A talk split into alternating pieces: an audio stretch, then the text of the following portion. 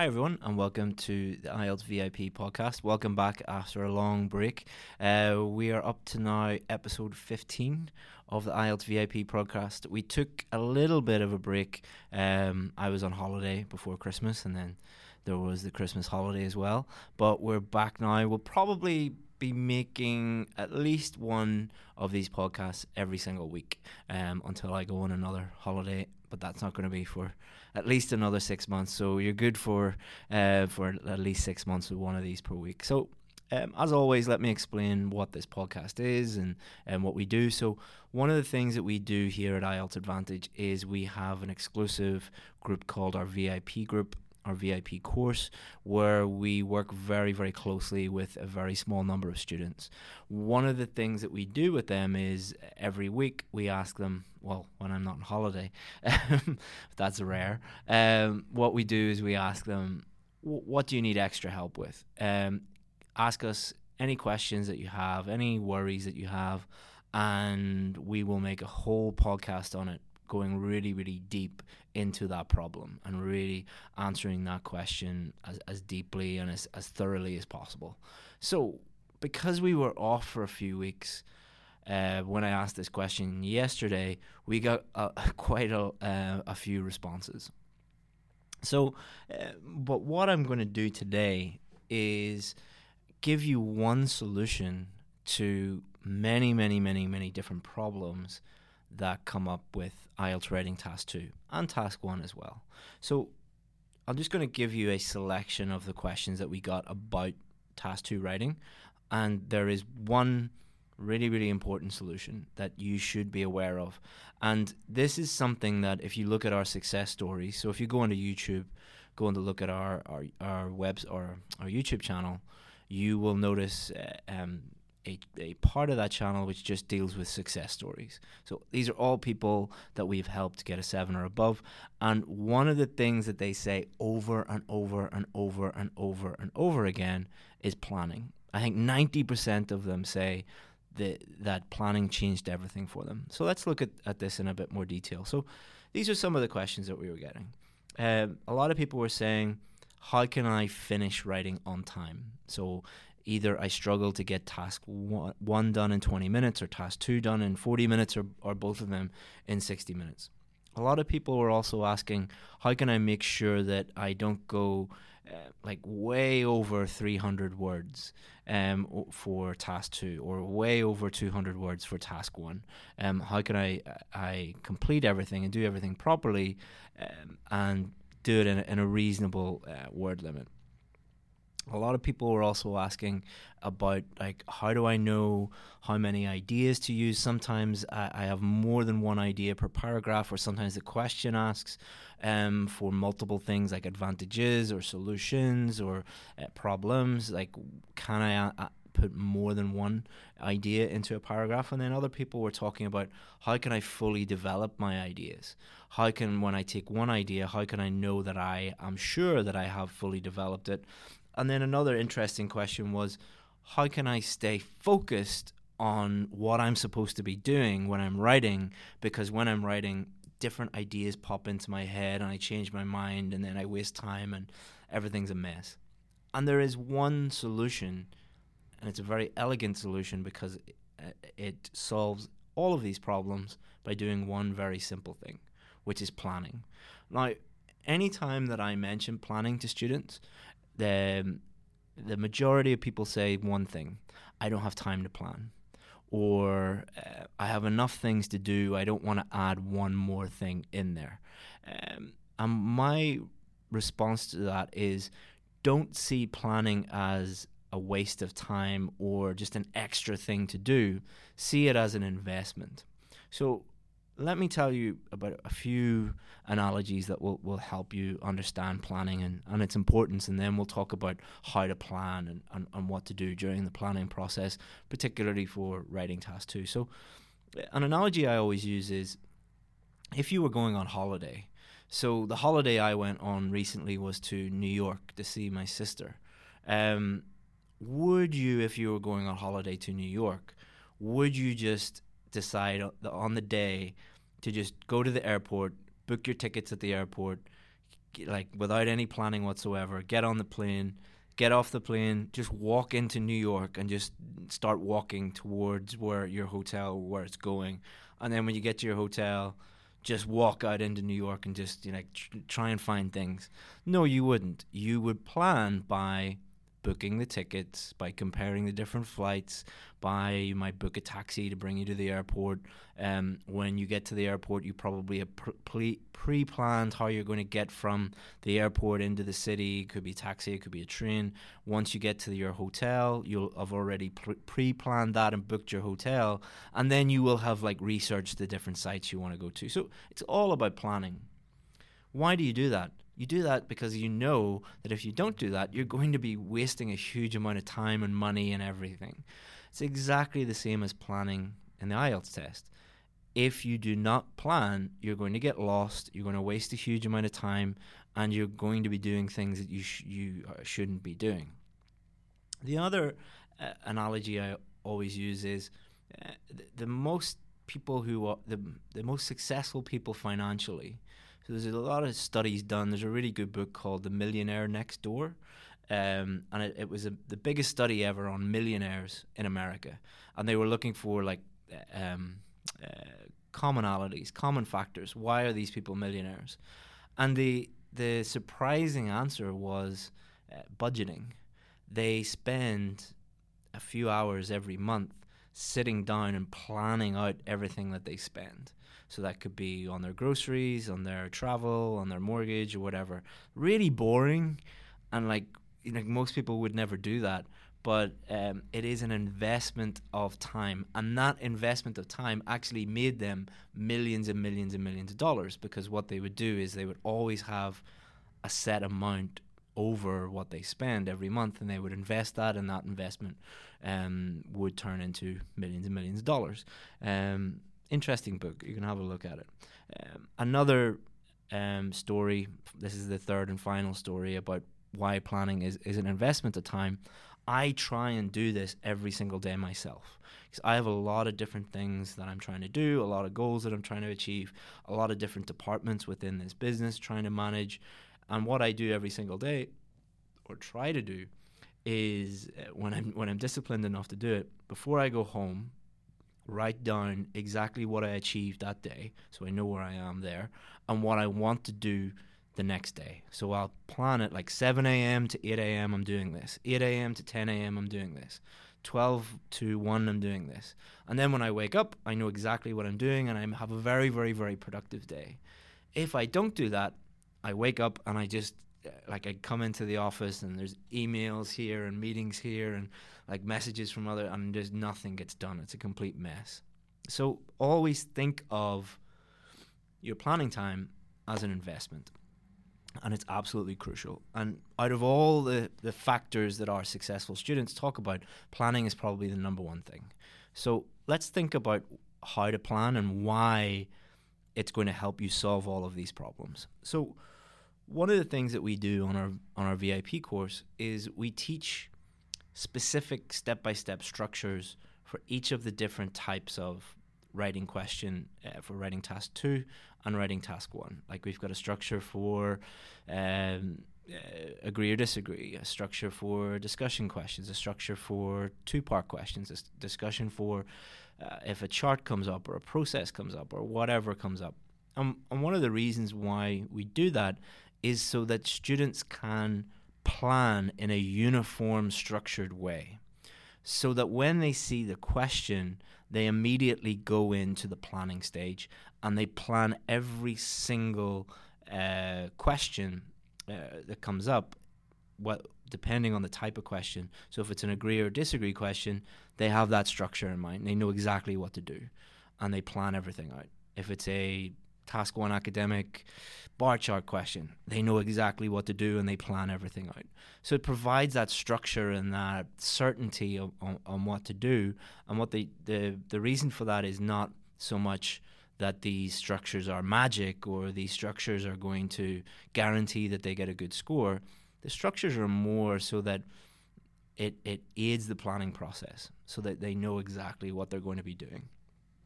So the first step is to have some sort of structure um, out there, and there, there's a lot of different structures out there. One thing I'd say is just be careful. Uh, there's a lot of teachers and websites and you know YouTube channels and a lot of things out there that say you know my structure is magic and my structure will guarantee you a band nine. None of those things are true. Um, but if you have a decent teacher, if you have a good teacher who has got past, you know, good past results from some other students, and they give you a structure, you should be able to, um, to to help you with that. Um, but you're going to use this structure in a very specific way during the planning process. Uh, so once you you have learned all of these different structures and you have them memorized by heart, the next part of the uh, the process is when you see the question you are not going to pick up your pen or pencil or uh, do anything at all. The first part of the actual planning process, whenever you're in the, on test day, is just to sit and think about the question.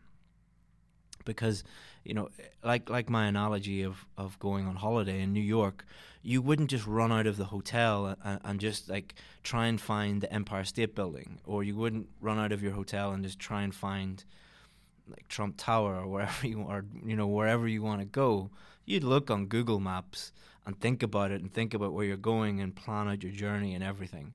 A lot of people that might sound really silly, um, but a lot of people look at the questions and just immediately start writing without really thinking about it. So the first stage is actually think about do I understand the question? What are they asking me to do? What are some ideas that I could use here? How would I explain those ideas? How would I support those ideas with examples? Uh, how do I want to answer this question? What is my opinion on this question? What is my position on each of the, the questions or each of the parts of it? So just spending one or two minutes thinking about it. And then the next stage will be, uh, after you've thought about it, thinking spe- more specifically about the ideas, the content that you want to to to come up with. So your ideas, your explanations, your examples specifically, your opinions, your positions, all of these different things. Again, that's going to be another one or two minutes. So before you've even, you know, really started planning, you've already invested, not wasted, um, three or four minutes of, of your time. Um, and we'll talk about time specifically in a second. Then what you're going to do is you're going to quickly note out a skeleton structure.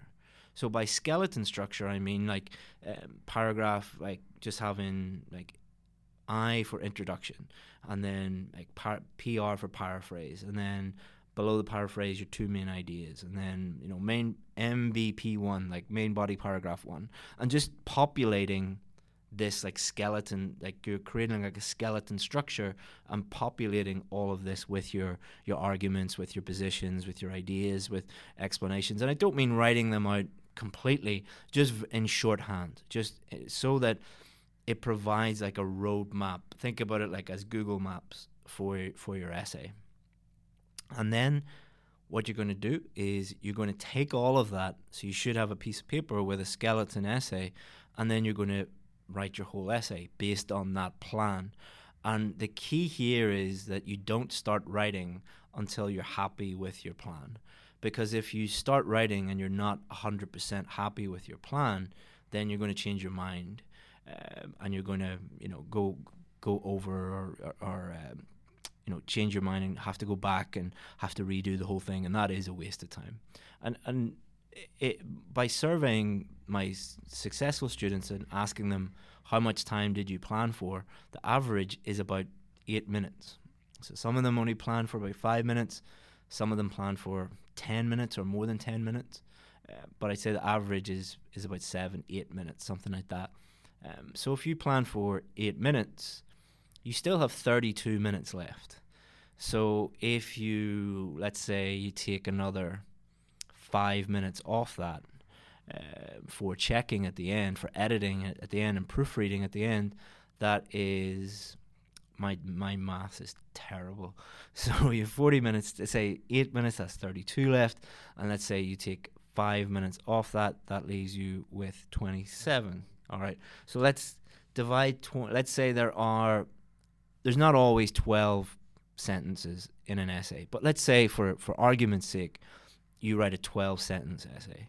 So 12 divided by 27 is going to be just over two minutes, isn't it? If my maths is correct. Yeah. Two po- like just over two minutes, yeah. So that means that you have to write a pretty much pre-prepared sentence because you've already planned everything out in two minutes. You should not be complaining about that at all. You should not have the audacity to say, I want to band seven in writing, but I don't want to write a, a sentence in, you know, less than three minutes. Like you shouldn't be doing uh, the test and hoping to get a band seven if you can't write one sentence in two minutes or over two minutes. Um, when you break it down and think about it that way, think about it strategically and logically, it, it just makes everything much, much, much easier, which is why a lot of our successful students were able to go from someone who was, you know, really struggling and really worrying about the test and had just no idea what to do to a very systematic way of thinking about it. I'm going to do this, then this, then this, then this. It's just like I I don't want to say formula because I don't I, I think you should always have the freedom to to change things a little bit and shouldn't be too formulaic but to to just make things much easier for yourself by being a little bit more strategic about it so i think that is is about it. What, what i'll do is just go circle back to these questions that students were asking um, and talk about how planning solves them. So how can i make sure i finish on time? You literally will be spending like X minutes on planning, then X minutes on sentence one, then sentence two, then sentence three, or X minutes on introduction, X minutes on uh, main body paragraph one, then you know X minutes on editing at the end. You know exactly what you're doing because it's just a process. You're not like one of our main principles for our students is uh, a process is better than a journey by a process better than a journey means that like most students are like, oh, it'll be okay. Like I'll be lucky, I'll get a nice question, and I'll be able to write a nice essay, and it'll be fine. Like no, you it won't be. Um, but by following a step by step process, it makes everything much much much easier. Um, word limit.